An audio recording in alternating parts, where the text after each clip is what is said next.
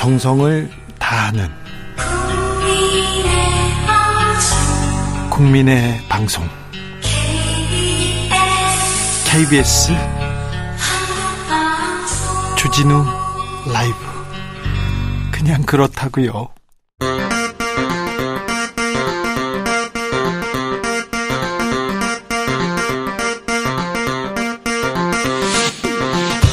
주진우 라이브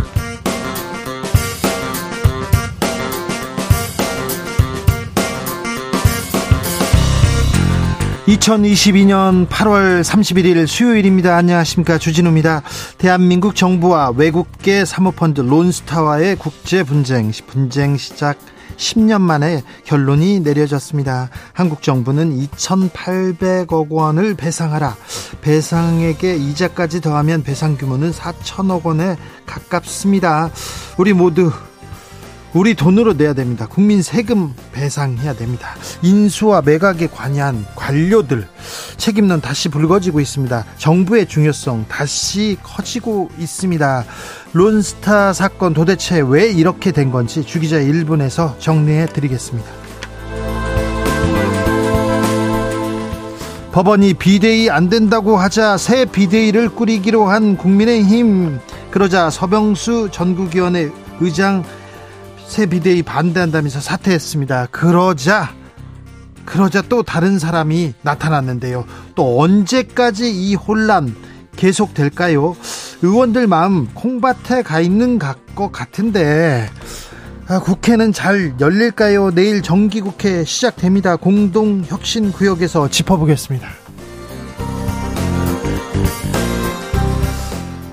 대장동 수사는 어떻게 됐을까요? 진척이 되지 않는 상황입니다. 지난날 달부터 감사 시작한 백현동 수사 현재 진행 중인 것 같습니다. 감사 백현동 감사도 진행되고요.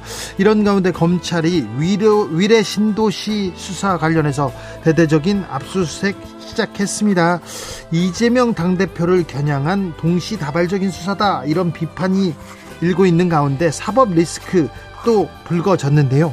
민주당 정성호 의원과 함께 이야기 나눠봅니다. 나비처럼 날아 벌처럼 쏜다. 여기는 주진우 라이브입니다. 오늘도 자중차에 겸손하고 진정성 있게 여러분과 함께 하겠습니다. 지금도 기억하고 계십니까? 8월의 마지막 날입니다. 어, 내일은 9월이 시작됩니다. 정기 국회도 시작됩니다. 9월 어떤 계획 가지고 계십니까?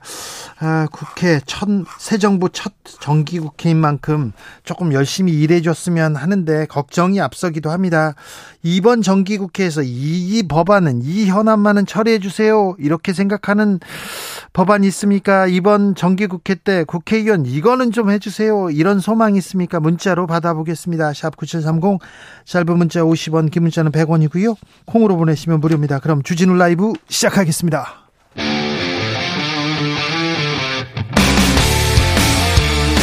탐사보도 외길 인생 20년 주 기자가 제일 싫어하는 것은?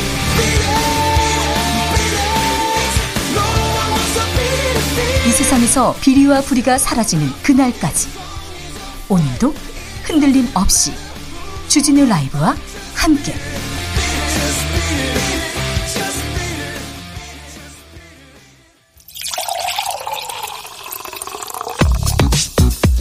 진짜 중요한 뉴스만 쭉 뽑아냈습니다. 주스.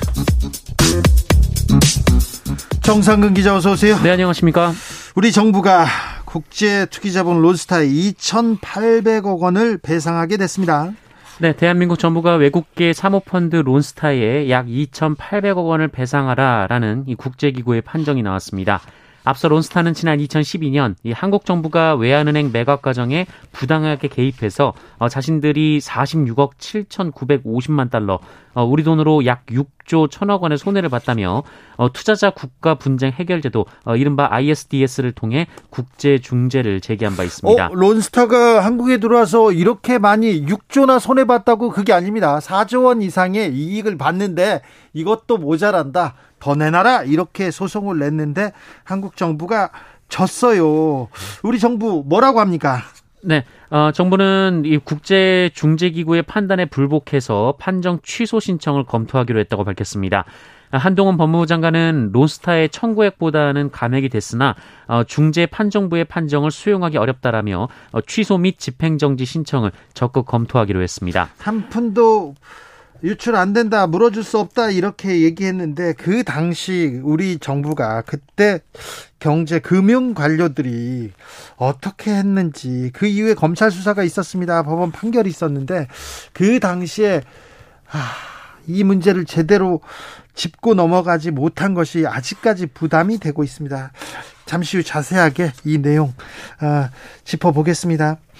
김건희 여사 보석이 논란 되고 있어요. 네, 논란이 된 장신구가 3개인데요. 지난 6월 나토 순방 당시 김건희 여사가 1호기에서 착용하고 있던 브로치, 그리고 스페인 동포 간담회에서 착용한 목걸이, 어, 그리고 이후 지방선거 사전투표 당시 착용한 팔찌입니다. 목걸이, 브로치, 팔찌네요. 네, 어, 외국의 유명 보석업체의 제품과 비슷하다라는 의혹이 제기가 됐고, 그 비슷하다는 외국 제품의 시장 가격이 이 목걸이가 6천만 원, 팔찌가 1,500만 원, 브로치가 2,600만 원이라고 합니다. 있습니다.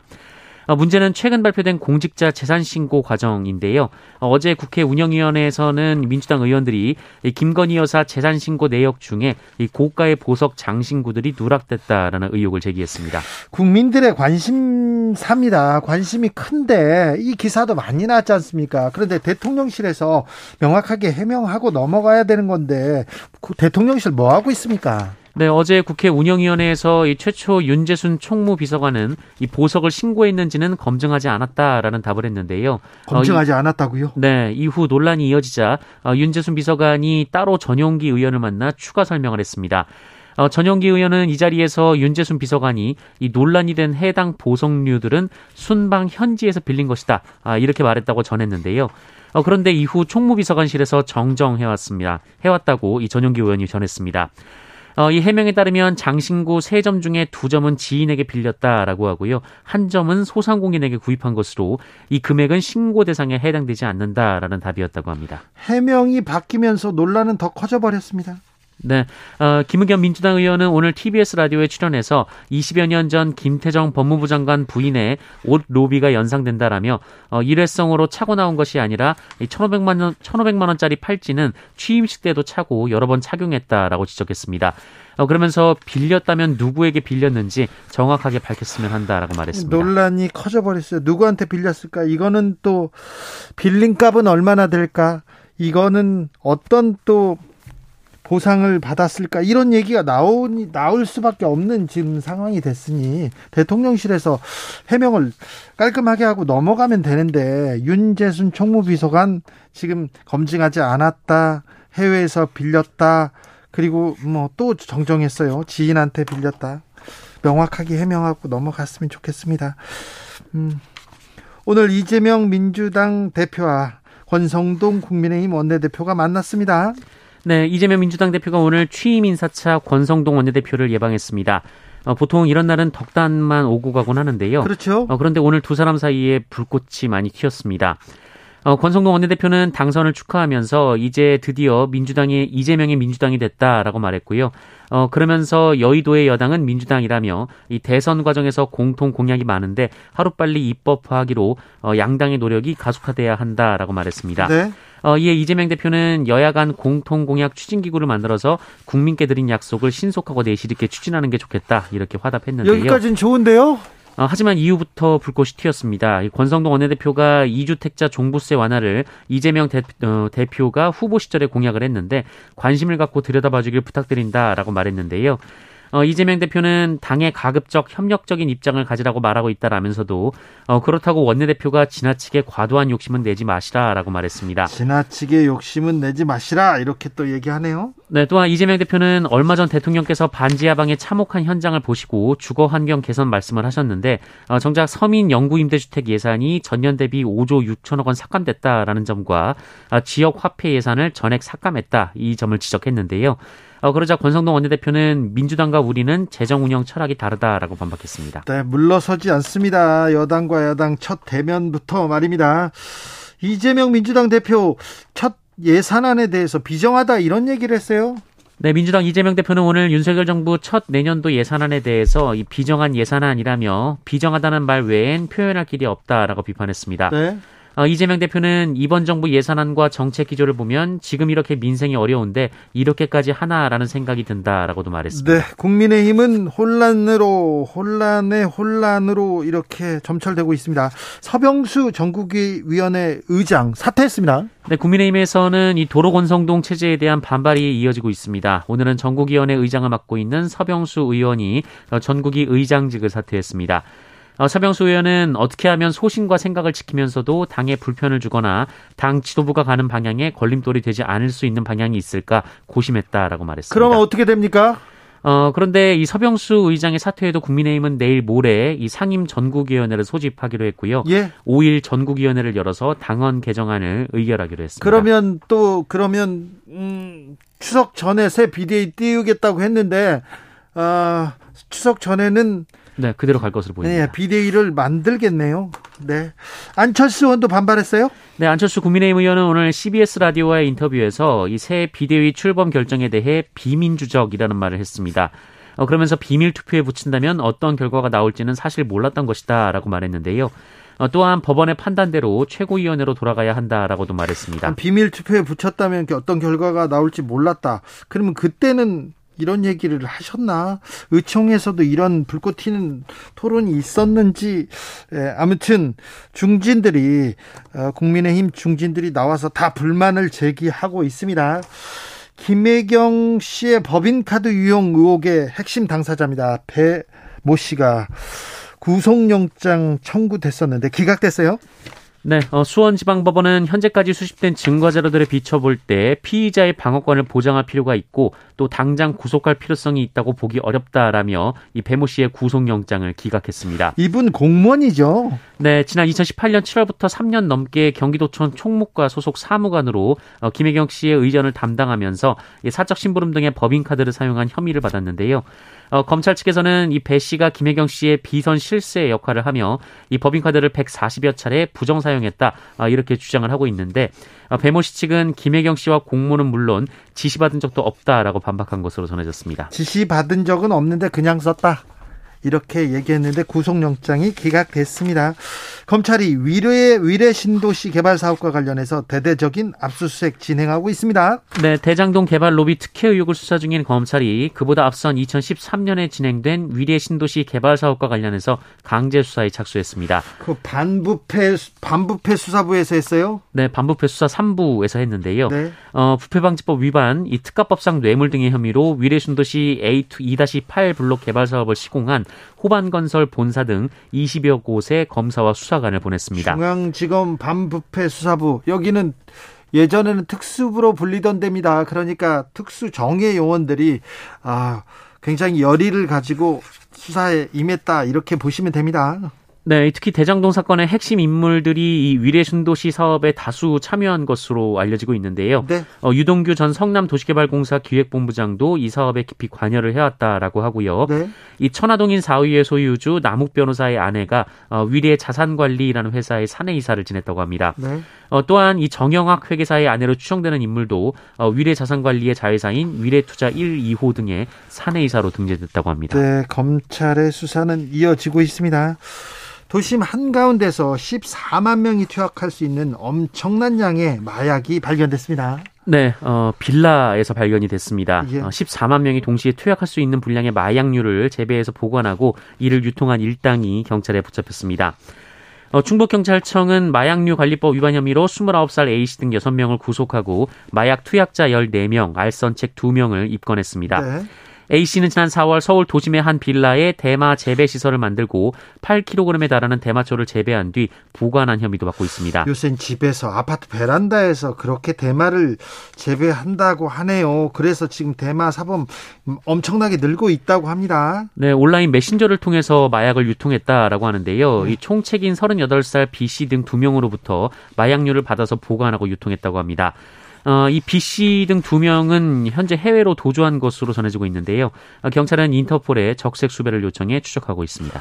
마약 관련된 범죄, 마약 관련된 뉴스 계속 늘어납니다. 경찰이 이 부분 특별히 좀 신경 써야 될 것 같습니다. 검찰의 아, 분투를 빌겠습니다. 조금 이 부분, 이분 어, 마약이 퍼지기 전에, 퍼지기 전에, 퍼지기 전에 좀 예방해야 되는데 걱정입니다. 울산 SK 공장에서 폭발 사고가 났어요. 네, 오늘 오후 3시 40분쯤 울산시 남구 SK 지오센트릭 폴리머 공장에서 폭발 사고가 발생했습니다. 어, 이 사고로 SK 지오센트릭 공장 직원 4명과 협력업체 직원 3명 등 7명이 화상 등을 입어서 병원으로 옮겨졌습니다. 어, 소방당국은 이 폴리머 재생 공정 중 사고가 발생한 것으로 추정되고 있는데요. 네. 어, 사고 현장 인근 아파트가 흔들릴 정도의 충격이 있었다라는 인근 주민들의 제보도 이어지고 있습니다. 더 이상 인명 피해가 늘지 않기를 빌고 있겠습니다. 엠번방이 또 등장했네요. 네, 3년 전 이른바 엠번방이라고 불린 텔레그램 비밀 채팅방에서 성착취 범죄 영상이 공유되는 등 이 디지털 성착취 범죄가 드러나면서 이 사회에 큰 충격을 줬었는데요. 그렇죠. 이 조주빈 등 주범들이 30년 이상의 징역형을 받았고 어, 이른바 엠번방 방지법도 생겼는데요. 네. 어, 하지만 아직도 이런 엠번방 같은 것이 존재하고 있었습니다. KBS와 어, 엠번방을 고발한 추적단 불꽃의 일원이 함께 취재한 바에 따르면 이 미성년 아이들이 강제로 찍은 듯한 성착취물 영상, 아, 특히 성폭행으로 추정되는 영상이 이 텔레그램을 통해 유포가 되고 있었다라고 합니다. 그래요. 아, 피해자들 몸에 특정인의 별칭이 계속 새겨져 있었다라고 하고요. 한 피해자는 특정인으로부터 이 악랄한 협박을 받았다 이렇게 주장하기도 했습니다. 어, 게다가 엠번방과 박사방이 폐쇄적으로 운영됐다면 이번에는 이 과감하게 방을 만들고 없애가면서 어, 성착취물을 유포했다라고 하고요. 어, 이것이 일배 등으로 다시 유포가 됐다고 합니다. 아, 현재 그 특정인과 그 일당에 대한 경찰 수사가 진행되고 있는데요. 이 아동 성 착취물은 영상을 보는 것만으로도 처벌 대상이 됩니다. 네. 보는 것만으로도 범죄입니다. 보는 사람들이 그리고 또 돈을 보내는 사람들이 어, 공범이죠. 어, 처벌 대상이 돼야죠. 일베에서 유포됐다고 하는데 이런 이런 성착취물 동영상이 유포되는 사이트에 대한 제재는 불가능한 건지 계속 이렇게 두고만 볼 건지 이 부분도 경찰이 좀 명확한 답을 내놨으면 좋겠습니다. 코로나 상황은 어떻습니까? 네, 오늘 코로나19 신규 확진자 수 10만 3,961명으로 어제보다 1만 2천여 명 정도 줄었고요. 지난주와 비교하면 3만 5천여 명 정도 줄었습니다. 아, 위중증 환자는 590, 569명으로 500명대가 이어지고 있고요. 사망자는 75명이었습니다. 다음 주가 추석입니다. 추석인데 뭐 거리두기 하라, 좀 가지 말라 이런 얘기는 없네요. 네, 이번 추석은 가족 모임과 방문에 인원 제한을 두지 않습니다. 사회적 거리두기 없이 맞이하는 첫 번째 명절이 되는데요. 어, 이에 따라 연휴 기간에 전국 고속도로를 이용하는 모든 차량에 대해서도 통행료가 면제가 됩니다. 어, 또한 다음 달 3일 0시부터는 해외 입국자의 입국 전 코로나19 검사 의무가 전면 폐지가 됩니다. 어, 대신 입국 후 1일차에 유전자 증폭 검사는 해야 합니다. 네. 해외여행 다녀오겠다는 사람도 늘겠군요. 미하엘 고르바초프 전 소련 대통령이 별세했습니다. 네, 냉전 체제에 마침표를 찍은 주요 기자 옛 소비에트 연방의 마지막 지도자인 이 미하일 고르바초프 전 소련 대통령이 현지 시간으로 30일 별세했습니다. 네. 어, 향년 91세입니다. 어, 1931년 러시아 남서부 스타, 스타브로폴에서 태어난 고르바초프 전 대통령은 이 모스크바 국립대 법대를 졸업하고 1985년 54살의 나이에 소련 공산당 서기장이 돼서 어, 권력의 정점에 섰습니다. 소련 그 막강한 힘을 손에 쥐었습니다. 하지만 고위는 개혁 개방 정책 추진했습니다. 네, 개혁 개방 정책을 추진했는데요. 이 1989년 베를린 장벽 붕괴 이듬해 이 동서독 통일을 사실상 용인을 했고 네? 어, 그해 12월 이 몰타에서는 조지 부시 당시 미국 대통령과 역사적談판을 거쳐 냉전 종식을 공식 선언하기도 했습니다. 우리와도 특별한 관계가 있어요? 네, 노태우 전 대통령이 추진한 북방 정책에 호응해서 이 소련 정상으로는 처음으로 이 한국 정상과 만난 사람이 바로 고르바초프 전 대통령이었습니다. 네. 어, 양국 수교로까지 이어졌는데요.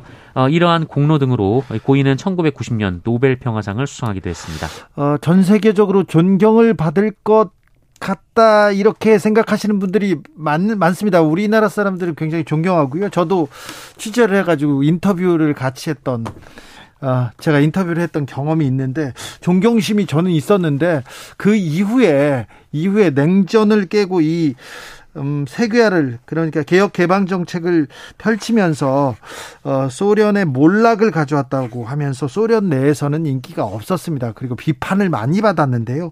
어, 돌아가신 이후에는 전 세계적으로 이 개혁 개방 정책이 그 전 세계 평화 그리고 화해와 협력에 미친 영향이 크기 때문에 이 부분에 대해서는 재평가가 좀 이루어야 이루어져야 되는 것 같다 이런 바람도 좀 전합니다. 화가 이중섭 씨의 부인 야마모토 마사코 여사의 별세 소식도 전해졌습니다. 네, 어, 고 이중섭 선생의 부인 야마모토 마사코 여사가 최근 별세했습니다. 향년 101세입니다. 어, 미수기에 따르면 일본 도쿄에서 거주하던 마사코 여사는 지난 13일 노안으로 세상을 떠났다라고 하는데요. 고인은 1921년생으로 그 이중섭 그 선생과는 1936년 그 일본 문화학원의 미술부 선후배로 만났습니다. 네. 어, 고인은 1945년 태평양 전쟁 중에 가까스로 배를 타고 부산으로 들어와서 어, 이중섭 선생과 원산에서 결혼식을 올렸습니다. 어, 이중섭 선생은 고인에게 남쪽에서 온 덕이 있는 여인이라는 뜻의 이남덕이라는 한국식 이름을 지어주기도 했습니다. 네. 이 마사코 여사는 1952년 부친의 별세를 계기로 일본으로 떠난 후 계속 일본에 머물러 왔는데요. 어, 지난 2012년 남편의 유품인 이 팔레트를 서귀포시에 기증하기 위해 어, 제주도를 찾은 바도 있었습니다. 이중섭 선생이 그 부인과 떨어져 있었어요. 자식과 부인과 떨어져서 살아서 계속해서 편지를 보냈는데 아, 전쟁 속에서도 이 그 사랑을 담은 편지 아 그리고 계속해서 이 마사코 여사를 향한 그 그리움, 사랑 이렇게 써, 써내려갔던 편지 기억에 남습니다. 그 뒤에 돈도 좀 보내달라는 그런 또 내용도 있었는데, 네. 음, 일본에서 이렇게 그 별세했습니다. 한국에 만년에 좀 한국에 좀 자주 오셨으면 한국 사람들이 이렇게 이중섭 선생의 그림을 좋아한다 이런 것도 좀 더 많이 알고 그랬으면 더 좋았을 텐데 하는 생각이 듭니다. 주스 정상근 기자와 함께했습니다. 감사합니다. 고맙습니다. 이번 정기국회 바라는 여러분의 바람 소망 보내주시고 계십니다. 그리고 9월에는 뭐 할지도 생각하고 계시네요. 음, 422님께서, 아, 8월의 마지막 날 날씨가 선선해지니까 왠지 마음도 쓸쓸합니다. 따뜻한 좋은 소식 전해주세요.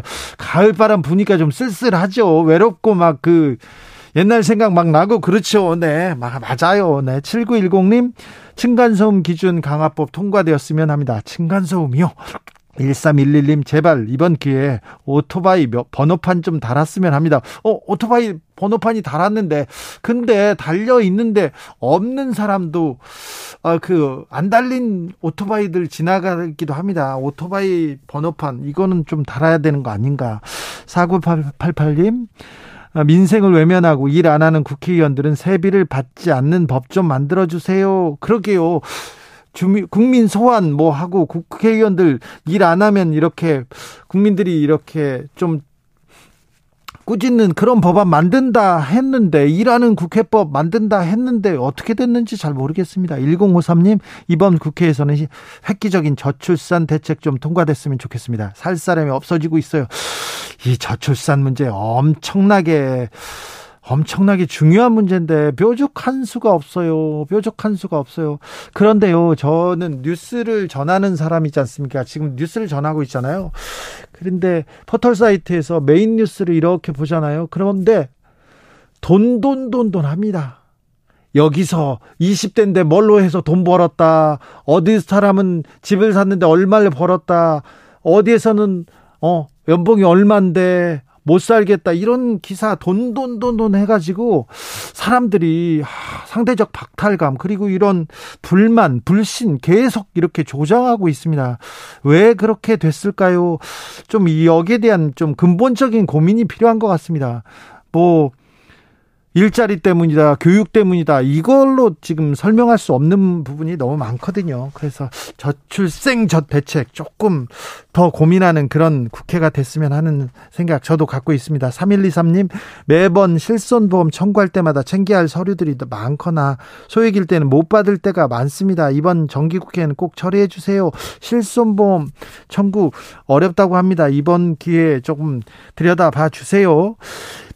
147님께서는요, 총원 9명 중 외국인 5명인 소사업장 과장입니다. 저희 공장은 나름 안전하지만 그러지 못한 곳을 위해서 중대재해처벌법 강화 부탁드립니다. 아, 그렇군요. 네.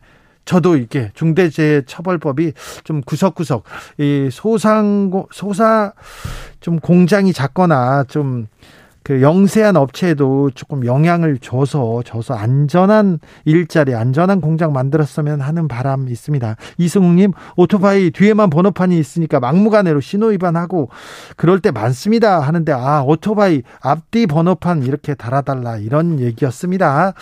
교통정보센터 다녀오겠습니다. 김한나 씨.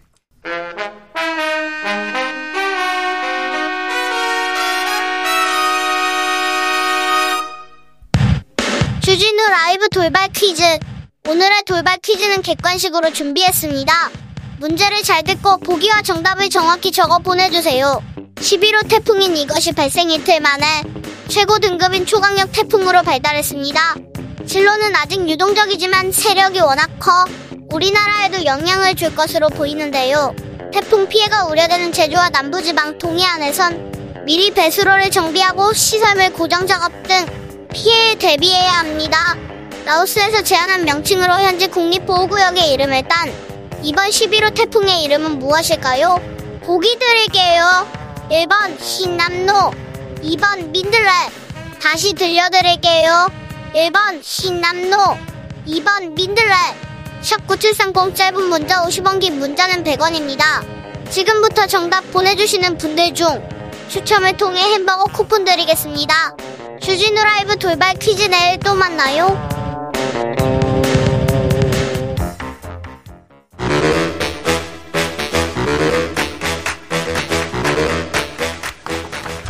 이것이 혁신이다. 여야를 내려놓고 관습을 떼버리고 혁신을 외쳐봅시다. 다시 만난 정치 공동 혁신구역. 수요일 주진우 라이브는 정쟁 비무장지대로 변신합니다. 대한민국 정치 발전을 위한 날선, 날선 공방은 환영합니다. 주진우 라이브 지정했습니다. 혁신위원장 두 분 모셨습니다. 천하람 국민의힘 혁신위원 어서 오세요. 예, 전남 순천의 천하람입니다. 아직은 전 아니고 그냥 혁신위원 맞죠? 아, 그럼요. 네. 시절이 그러니까. 네. 혁신위원 뭐 직무대행이라도 해야 될 것 같기도 하고요. 아, 그렇습니까? 그래서 저희 직무대행 유행이라 가지고. 네. 예. 최지은 전 민주당 국제 대변인 모셨습니다. 안녕하세요. 최지은입니다. 네. 민주당부터 갈게요. 민주당 네. 분위기가 좀 달라졌습니까? 네, 아, 저는 이번에 전당대회 이후에 또 이재명 당대표가 압도적인, 아, 결과로 대- 대- 당대표가 됐고, 원래 우리가 당연히 뭐 확대명이다 이렇게 했지만, 뭐 77.77%는 민주당의 그 당대표 선거 상 가장 큰 아, 압도적인 지지율이고 지난번에 이- 우리 이낙연 대표님도 뭐 어대 뭐 어차피 당 대표는 이낙연이다라고 했지만 그때보다도 훨씬 더 큰 성원을 받고 있기 때문에 아, 이 당원들이 굉장히 강한 구심점을 가지고 있다. 아, 그리고 이재명 대표에 대한 기대가 크다. 이런 것을 볼 수가 있고요. 네. 또그 당대표뿐만 아니라 최고위원들의 이런 구성원을 이렇게 보고 새롭게 시작하는 그 모습을 보면은 아, 좀 앞으로 좀 민주당에 좀 새로워지겠구나, 달라지겠구나 이런 기대를 지금 당원들이 많이 하고 계신 것 같습니다. 네, 우선 뭐 이재명 대표님 당선을 축하드리고요. 77.77% 아, 굉장히 기분 좋은 숫자 아니겠습니까? 그래서 이재명 대표께서 정치를 잘 하셔가지고 이게 뭔가 마지막으로 기분 좋은 득표율이 아니라 뭔가 앞으로 더 좋은 결과를 많이 내주시기를 또 기원 드리고요. 아, 그럼에도 불구하고 조금 걱정스러운 지점은 이제 민주당도 그렇고 저희도 그렇고 어, 당내 다양성이 좀 존중되지 않는 분위기로 가고 있는 것 아닌가. 그러니까 이번 뭐 최고위원 득표들도 쭉 보면은 그러니까 지나치게 친명 일색이다라고 하는 지적을 받는데 어, 뭐 쉬운 일은 아닙니다. 당내 소신파라는 분들이 그 지지를 받고 많은 영향력을 행사하는 게 쉬운 일은 아니지만 저희 당도 그렇고 민주당도 그렇고 좀 다양한 목소리가 나오는 진정한 민주정당이 됐으면 좋겠습니다. 국민의힘은 어떻게 됩니까? 서병수 위원장은 이렇게 또 사퇴했다고 하고 어떻게 됩니까? 새로운 비대위 출범으로 가는 겁니까? 네, 뭐 밀어붙이기로 가는 것 같습니다. 네. 우선 어, 서병수 전국위 의장이시죠. 그러니까 이제 서병수 네. 전국위 의장입니다. 예, 제 전국위원회라는 게 이제 쉽게 얘기하면은 당원 당규를 바꾸려고 해도 그 전국위원회에서 이제 통과를 시켜줘야지 할수 네. 있는 그런 기구죠. 그러니까 이번에는 안 된다. 이렇게 서병수 의장은 얘기했었는데. 그렇죠. 똑같은 실수를 두 번 반복할 수는 없다 네. 하셨는데 뭐 이렇게 오래 그래도 하, 또 이렇게 버티시기는 힘들었던 것 같고 아무래도 의총에서 이게 어 결의가 돼버리다 보니까 서병수 의원도 좀 버티기 어렵다라고 하셨던 것 같고 아, 그러다 보니까 내 손을 더럽히지는 못하겠다 해가지고 사퇴를 하셨어요. 그래서 저희가 저희 당의 직무대행 유행에 한 분을 더 추가해가지고 전국위원회도 부의장이 직무대행을 하는 참 서글픈 그런 상황이 됐습니다. 네. 이런 점에 대해서 저는 좀 서병수 의장, 뭐 물론 문제 제기를 해주신 것만으로도 우리가 높게 평가할 부분도 있지만은 정말 본인이 이 부분이 참 잘못됐다 이렇게 소신껏 얘기를 하셨다면은 어 정말 끝까지 그래도 자기 자리를 지키면서 문제 제기를 하시는 게 오히려 더 옳은 방법이 아니었나 좀. 어, 이거 도저히 두 번 실수를, 같은 실수 반복해서는 안 된다라고 한 다음에 금방 또 이렇게 사퇴를 해버리시니까 네. 좀 김이 빠지는 것 같다라는 느낌은 듭니다. 근데 천하람 혁신위원 네. 지금이야말로 국민의힘 혁신이 필요한 상황 아닙니까? 혁신위에서 이런 얘기 안 합니까? 일단 혁신 위에서 또 그렇다고 해서 너무 당의 그 현재 진행 중인 사안에 대해서 정치적인 코멘트를 하는 거를 또 혁신위원들 중에 또 꺼리치는 분들도 계시고요.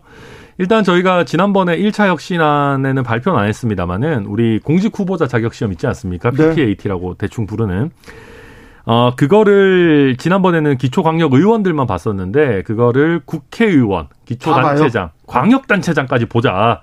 라고 해서 저희가 혁신이 내부의 의견을 모아가고 있고 9월 중으로 아마 발표할 수 있도록 정리하지 않을까. 그리고 그 외에도 근데 그 시험 봐서 떨어졌다는 사람 못 봤는데요. 어 아닙니다. 그게 소문이 안 나서 그렇지. 아, 창피하니까. 예, 저희가 특히 기초광역 비례대표로 나가려고 하면은 네. 커트라인을 통과를 못 하면 아예 지원을 못 하게 해 놨었습니다. 아, 그래요? 그래서 커트라인 통과 못 해서 못 하신 분들 꽤 많습니다.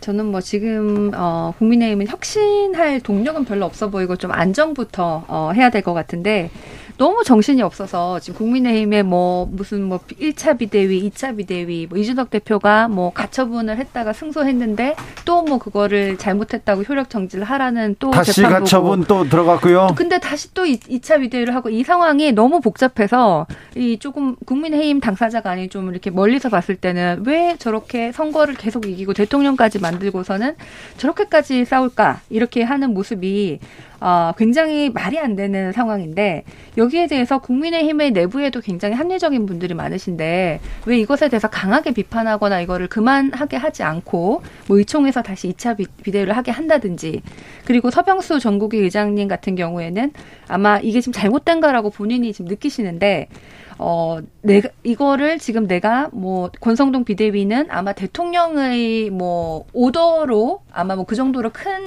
어, 뒤에 뭔가가 있다고 생각하시는 건지 본인이 반대하기는 커녕 그냥 나는 이, 이 책임을 안 지겠다. 이렇게 생각하고 그냥 사퇴하시는 것 같거든요.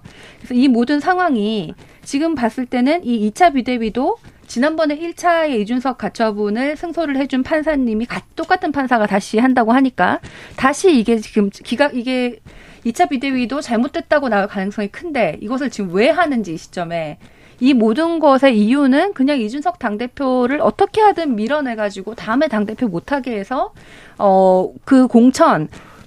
의원? 나한테 유리하게 하겠다라고 밖에 보이지가 않습니다.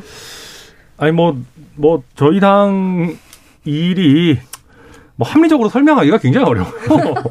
아니, 저도 뭐 설명이 잘 안 되고요. 다만 이게 참 아쉬운 면이 그런 것들이 있습니다. 그러니까 지금도 보면 저희 의원들이 이준석 대표를 좋아해서가 아니고 아니, 법원에서 비대위로 가지 말라고 했는데 또 비대위로 가겠다는 게 말이 되냐. 우리가 입만 열면 법치, 준법 이런 거 얘기하는 보수 이게 정당이 법이냐, 법치, 법에서 결론을 받았지 않느냐, 이렇게. 그럼요. 그러니까 저희가 이제 보수 정당인데 이거 이런 식으로 우리가 위선적인 행태를 보여서 안 된다라고 하는 분들이 꽤 많습니다. 그리고 실제로 안철수 의원 같은 분들도 그렇고 뭐 조경태 의원, 뭐 윤상현, 최재형, 뭐 유, 유이동 많은 분들이 목소리를 내고 계시는데 이게 의총에서는 아무래도 숫자가 많고 침묵하는 뭐 분들이 많이 있- 있다 보니까 일단 대세에 따라가자라고 눈치 보는 좀 비겁한 다수가 있는 것 같고요. 그리고 저희 당이 지금 분위기가 굉장히 이상하게 돌아가는 게 비판하는 사람들을 탓하는 그러니까 뭔가 다른 목소리가 나오는 걸 용납하지 않는 분위기로 가고 있어요. 심지어는 무슨 초재선 의원분들이 나와가지고 의총에서 결정된 거랑 다른 얘기 밖에 나가서 하지 마십시오. 아니 그러면 우리 라디오들은 뭐 먹고 삽니까? 다양한 의견 나와서 얘기해 줘야 되는 거고. 천하람도 살아야 될 거 아니야? 그럼요. 저도 살아야 되고 네. 심지어는 다선 중진들이 막 나가서 외부에 얘기하죠. 얘기하는 것도 막 오히려 하지 마, 막 이런 식으로 하는데 아, 저는 그거는 오히려 건강하지가 않고요. 한 가지만 좀 추가로 얘기하자면 이게 지금 비대위를 또 하는 비상식적인 일을 하지 말아야 된다라고 하는 사람들한테 당내에서 너 친 이준석 깨지. 아이고, 그렇지. 참. 낙인 찍기. 낙인을 찍고 있어요. 네. 그거는 또 아이고. 그러니까 이게 지금 이 사람들이 모두 다 이준석을 너무 사랑하고 아끼고 이준석이 완벽하다고 생각해서 이러는 게 아니고 네, 네. 법원의 결정에 따라서 우리가 합리적인 방향으로 가자. 네. 사람과 상황에 짜맞춰가지고 이상하게 규칙 바꾸지 말자라는 원칙론을 얘기하는데 걷다 대고 너 친 이준석 깨지라고 해버리면은 제대로 된 토론이 되겠습니까? 천하람 위원이 이준석 대표가 이렇게 얘기하고 또 언행에 대해서 굉장히 강하게 비판했어요. 그런데 그런데 그렇다고 해서 이- 이준석 뭐반 이준석도 아니었는데 친 이준석을 하고 지금 천하람을 이렇게 규정 짓는 건 그건 말이 안 되잖아요. 네, 그때 이준석 대표 자맹할 때 순천 와가지고 밥 한 끼 먹었더니 뭐 친인 준석 돼 있는데요. 아, 뭐, 그래요? 뭐 친인 준석이 그렇게 나쁜 것도 아니니까요. 네. 자, 저, 관심 자, 없습니다. 그런데 네. 언제까지 이 혼란 이런 혼란 속에 이렇게 빠져 있어 늪에 빠져서 안 나올 겁니까? 돌파구 어떻게 찾아야 될 거 아닙니까? 그러니까 아까 혁신은 말씀하셨는데 그 당내에서 그런 얘기도 하더라고요. 제일 좋은 혁신은 결국 원칙으로 돌아가는 거다. 그러니까 우리가 좀 이성을 찾고 원칙으로 좀 돌아가야 돼요. 그러니까 어떻게든 이준석을 다시 우리 당으로 못 돌아오게 해야 된다라고 하는 감정적인 대응은 조금 내려놓고 아, 이준석 대표 징계 끝나고 당 돌아오면은 임기 고작 한 5개월 남습니다. 5개월 동안 뭘 해봐야 얼마나 많이 하겠습니까? 아, 그걸 못 보겠다는 거 아니에요. 그러니까요. 아니 그런 그건 너무 지나치게 감정적인 대응이잖아요. 그리고 네. 게다가 그 5개월 중에 막판 한 두 달 정도는 전당대회 국면이에요. 네. 그러면 한 3개월 정도 당대표 수행하는 건데 그때 만약에 이준석 대표가 당대표로 복귀해가지고 대통령이나 저희 당에 대해서 비합리적이거나 불필요한 비판을 하면은 오히려 역풍 불고 윤석열 대통령 지지율 고공행진할 겁니다. 아니 그런데 네. 마음이 떠났잖아요. 마음이 떠났으니까 빨리 헤어지는 것도 헤어질 결심을 하는 것도 방법 아닙니까? 뭐 정치적으로 그럴 수도 있겠죠. 근데 저는 말씀드리고 싶은 건 그런 겁니다. 어, 법원의 결정도 그렇고 당의 주인은 대통령이 아니잖아요. 저희 네? 당의 의원들이 아니잖아요. 네. 당원이잖아요. 예? 그러면 당원들의 마음이 정말 이준석 대표로부터 떠났는지 제대로 절차를 거쳐서 해야 되는 겁니다. 그게 저희 당에 있는 절차가 바로 당원 소환 제도거든요. 당원들이 당대표 쫓아내자라고 하는 절차가 있어요. 우리 중진의 주류 의원들이 정말로 이준석 대표가 당에서 버림받았다고 생각한다면 그 절차 자신 있게 하십시오. 안 그러면 굉장히 비겁한 거고 쫄린 겁니다. 아무튼 네, 계속 이렇게 이 상황은 어, 추석을 넘어서 언제까지 갈지 모르겠습니다. 계속 계속 예. 지켜보자고요. 설날 전에는 해결이 돼야 될 텐데. 되게 되겠습니까? 모르겠습니다. 안 될 것 같죠? 아니 뭐또 그렇게까지. 예. 자, 그런데 대통령실에서는 지금 계속해서 인적 쇄신한다면서 사람이 몇 명, 20명 얘기도 나오고요. 계속 바뀌고 있다는데 이거 어떻게 보고 계십니까? 어, 일단 대통령께서 지금 지지율이 굉장히 어, 낮아졌고 또 인사에 대해서 국민들께서 많은 불만을 가지고 계신다는 것을 어, 받아들이시고 거기에 대해서 행동을 취하려고 하시는 것은 되게 좋은 메시지라고 생각을 하는데요. 네. 근데 예를 들어서 뭐 요새 전기차가 유행이니까 테슬라라는 차가 지금 새로 나왔다고 해보죠. 근데 이 차가 지금 너무 인기가 없고 사람들이 싫어해요. 음. 이 차가 너무 문제가 많다 그러는데 이 차의 뭐 엔진을 바꾼 것도 아니고 디자인을 바꾼 것도 아니고 아, 이 차의 라디오를 하나 바꾸겠다. 아니면 이 차의 쿠션을 바꾸겠다. 이런다고 사람들이 테슬라를 좋아하게 되진 않거든요. 아, 라디오는 중요하죠. 라디오는 중요하지만 그 엔진이라든지 뭐 네. 차의 디자인보단 상대적으로 덜 중요한데 네. 지금까지 봤을 때는 어 바꾸는 분들이 대부분 뭐 행정관 이런 분들 비서관도 좀 있지만 그렇고 네. 수석이라든지 그 뼈대는 그대로 있고 그 밑에 분들을 바꾸면서 막 인적 교체 그러는데 사실은 정말 국민들이 지금 많이 불, 불만을 토로하신 것은 어, 인사에서 검증이나 추천도 좀 잘못됐다 그러는데 인사 검증이나 추천을 책임진 사람은 바뀌지가 않았어요. 그리고 국민들께서 지금 답답하다고 생각하는 부분은 바뀌지 않고 뭐 예를 들어서 뭐 이제 소위 뭐 윤핵관의 뭐 측근이다 이런 분들은 바뀌고 검핵관이란 말도 요새 새로 나오던데 네. 검찰의 측근은 바뀌지 않고 그러면서 뼈대는 그만 있고 밑에 사람들만 바뀌고 이러면서 인적 쇄신이니까 우리를 다시 좋아해 달라라고 하시기에는 아직까지는 좀 무리가 있다고 보입니다. 일단 쇄신을 하는 것 자체는 기본적으로는 필요한 일이죠. 어, 그리고 이게 저희 대통령실이 손발이 맞기가 좀 어려운 구조였어요. 그러니까 수석이나 비서관이 아래에 같이 일할 행정관이나 행정요원을 뽑는 게 아니고요. 그러니까요. 행정관이나 행정요원들이 약간 그 사실 지분 챙기기 네, 식으로 네, 네. 이렇게 뭐 소위 말하는 윤핵관이라는 분들의 네. 추천을 받아서 들어온 분들이 꽤 많았습니다. 그분들이 너무 많이 사람들을 심어놨다 이런 얘기 계속 그렇죠. 나옵니다. 농공 행상이 없을 수는 없지만 지나쳤다라는 평가들이 있었고 그러다 보니까 아무리 위에 수석을 바꿔도 자기랑 손발 맞는 사람이 없으면은 이게 솔직히 일의 효율이 안 생기잖아요. 그런 면에서 수석이나 비서관과 호흡이 잘 맞을 만한 사람으로 교체할 수 있는 공간을 열어주는 거는 전 나쁘지 않다고 봅니다. 다만 여기서 우리가 주목해서 봐야 되는 거는 사람을 내보내는 건 쉬워요. 어떤 사람으로 채울 거냐가 중요한 겁니다. 그래서 어, 우리 언론도 그렇고 뭐 저희 당도 그렇고 그 빈자리를 또 이상한 사람이 들어오면 안 되는 거거든요. 그러니까 더 정무적인 감, 감각이 더 뛰어난 분들로 들어와야 되는 것이고 지금 세간에서 혹시 의심하듯이 뭐 검찰 출신을 더 추가로 놓고 이러지는 말아야 됩니다. 그러지도 않을 거라고 저는 아, 네, 생각하고요. 그러면 안 되죠. 예. 그러면 또 우려가 더 커지죠. 그럼요. 그래서 저는 그 채우는 과정이 결국은 수석이 본인과 잘 호흡을 맞출 사람 위주로 추천해서 채우면 오히려 건강해질 수 있다. 그렇게 네. 생각합니다. 내일부터 정기국회 시작됩니다. 9월 정기국회. 아, 이, 이 점은 조금 고쳐야 되는데, 이 부분은 좀 시급히 처리해야 되는데, 그런 현안이 있습니까? 최지은? 저는 저는 지금 우리 가장 시급한 문제가 물가라고 생각을 합니다. 네. 뭐 금리도 마찬가지지만 결국은 지금 물가가 너무 올랐는데 여기에 대해서 최근에 미국에서는 그 인플레이션 감축 법안이라는 걸 통과를 했잖아요. 네. 근데 사실은 우리나라에서는 이거 해가지고 우리나라 전기차가 차가 미국에 수출할 때 어, 상대적으로 불리하게 됐다더라. 그걸 가지고 지금 국회에서 얘기를 많이 하시는데 네. 이 법안의 원래 취지는 미국에도 지금 인플레이션이 심하니까 조세 정책과 수요 조절을 통해서 인플레이션을 좀 어느 정도 정부가 억제해 보자라는 취지가 담겨 있고 거기 조세 정책에서는 사실은 통화를 어떻게 좀 해소할까 그래서 법인세를 좀 많이 걷게 하고 또 수요 조절에서는 자동차를 예를 들어서 석유 사용하는 것에서 전기차 사용으로 옮기면서 에너지 수요를 뭐 그 석유에 대한 수요를 줄인다든지 이런 식으로 구성이 되어 있거든요. 네. 그래서 정부가 보통 뭐 이런 물가 이런 거는 아, 뭐 한국은행에서 금리를 알아서 하겠지 아니면 뭐 기재부가 하겠지 이게 아니라 우리 국회 정규 국회에서 어, 인플레이션 감축 법안과 같이 우리 국회가 좀 적극적으로 물가에 대해서 대응할 수 있는 대책을 내놔야 된다고 생각합니다. 그러니까 저희는 저희 그 국정과제에서 얘기하는 여러 가지 세제 혜택 같은 부분들 이게 어, 국민들을 헷갈리게 하면 안 됩니다. 사실은 정부가 발표하는 순간 시장이나 국민들께서는 아, 이런 세제 혜택을 내가 받겠구나라고 사실 생각을 하십니다. 네. 근데 대부분의 세금 관련한 내용들은 법안이 변경이 돼야 돼. 법률이 변경이 돼야지 사실 효력을 발생하거든요.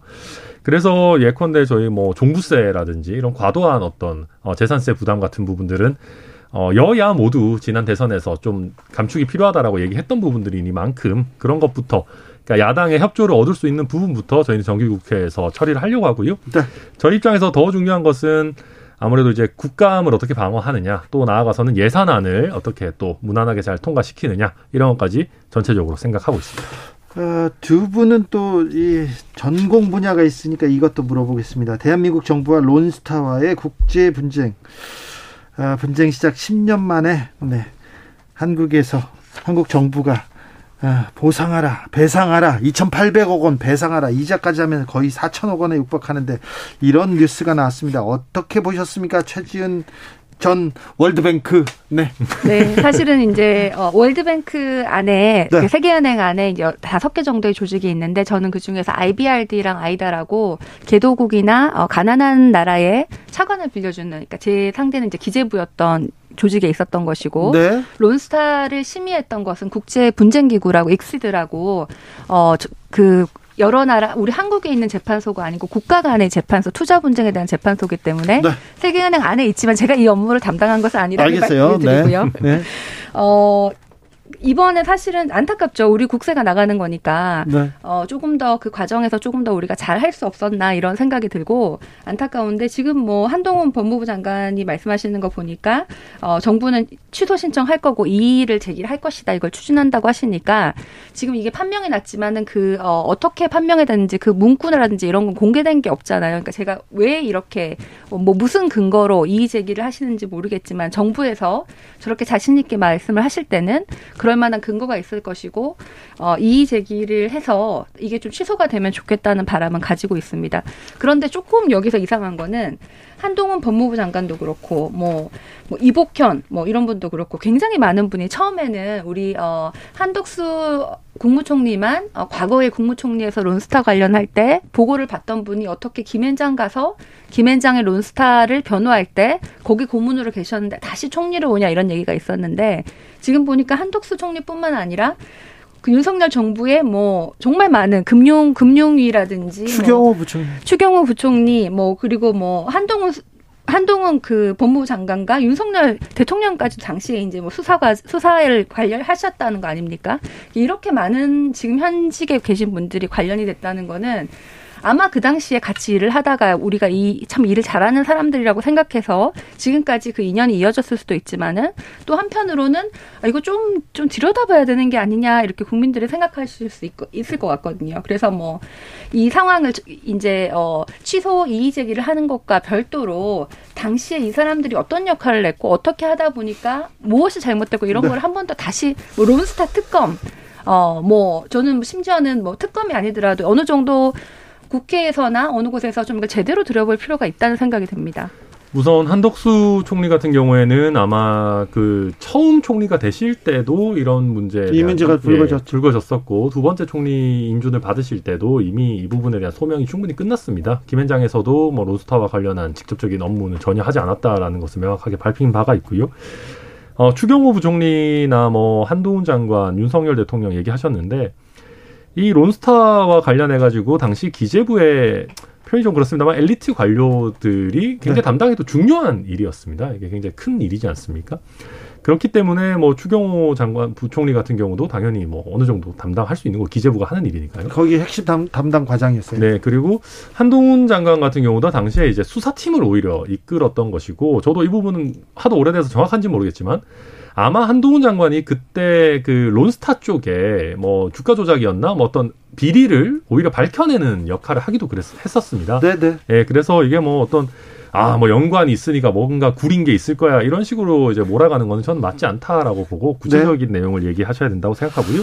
네. 예, 뭐 그리고 다만 저는 국민들께 솔직하게 얘기해야 되는 거는 이 그 취소, 그러니까 이미 나온 판정에 대한 취소는 솔직히 쉽지 않습니다. 예, 국제중재 판정 같은 경우는 원칙적으로 1심 판정이 거의 최종심과 같은 효력이 있고요. 절차를 명확하게 중대하게 위반한 경우가 아니면 이 신청은 잘 받아들여지지는 않습니다. 그래서 뭐 너무 큰 기대를 우리가 가질 필요는 없고 어, 2천억대 물론 큰 돈입니다만은 6조를 청구한 거에 비해서는 어찌 보면 우리 정부가 뭐 과거 정부의 오랜 기간의 노력을 통해서 나름대로 선방한 거라고 볼 여지도 있습니다. 네, 그런 평가 계속 나오고 있습니다. 7598님, 와우, 최지은님 클래스 나옵니다. 2507님, 그때 당시 거래 관련된 사람들 조치를 취해놓고 법적 대응을 해야죠 하는데, 그 당시에 좀 부족했어요. 검찰, 대검 중수부에서 나섰는데, 제가 그때 열심히 취재했었거든요. 아, 검찰이 계속해서 법원의 벽을 못 넘어가던데, 그 부분에 대해서는 제가 잠시 후에 다시 고민해 보겠습니다. 음, 9월에는 조금 달라지겠죠. 정치권이 달라지겠죠. 뉴스도 좀 달라지길까요? 정치 뉴스가? 어, 뭐 당연히 정기국회가 들어오니까 조금 더 정책적 정책적인 얘기들이 많아지기를 기대하고요. 다만 아, 암초가 많습니다. 저희 당은 뭐 비대위 전환 관련해서 2차 비대위에 대한 또 가처분 뭐 이런 것들이 있을 거고 네. 이재명 대표 관련해 가지고는 뭐 많이 아시겠지만 사법 리스크가 또 현실화되지 않을까. 현실화 또 사법 리스크가 현실화되면은 또 이게 야당 탄압이다 해가지고 또 과거에 조국 수호 비슷하게 막 재명 수호 막 해도 난리 날 수 있거든요. 그래서 어, 생각보다 굉장히 다이나믹한 정기국회 기간이 될 수도 있겠다 전망합니다. 이재명 사법 리스크 얘기하는데 이 부분에 대해서는 저희가 정성호 의원과 잠시 후에 자세히 나눠보겠습니다. 네, 저는 사실은 이재명 의원 대표의 사법 리스크는 큰 리스크가 아니라고 생각합니다. 대선 후보 전부터 굉장히 많은 사람들이 들여다봤고 아직까지 나온 게 없는데 지금 와서 뭐가 달라지겠습니까? 그 사법 리스크는 오히려 문제가 아닌데 저는 이제 어, 굉장히 많은 당원들이 압도적으로 지지를 해주셨는데 이 당원들이 원하시는 것과 또 당 대표로서는 또 중도 확장, 통합 이런 메시지를 안 내실 수가 없고 당연히 내셔야 되는데 그때 우리 당원들께서 또 이재명 후보를 계속해서 지지해 주실 건가 이런 것이 더 큰 과제라고 생각을 하고 또 이렇게 많이 지지를 해주셨는데 원래 우리가 생각하는 이재명 어, 당 대표는 뭐 경기도지사 시절 성남시장 시절에 일을 잘했다 이거잖아요.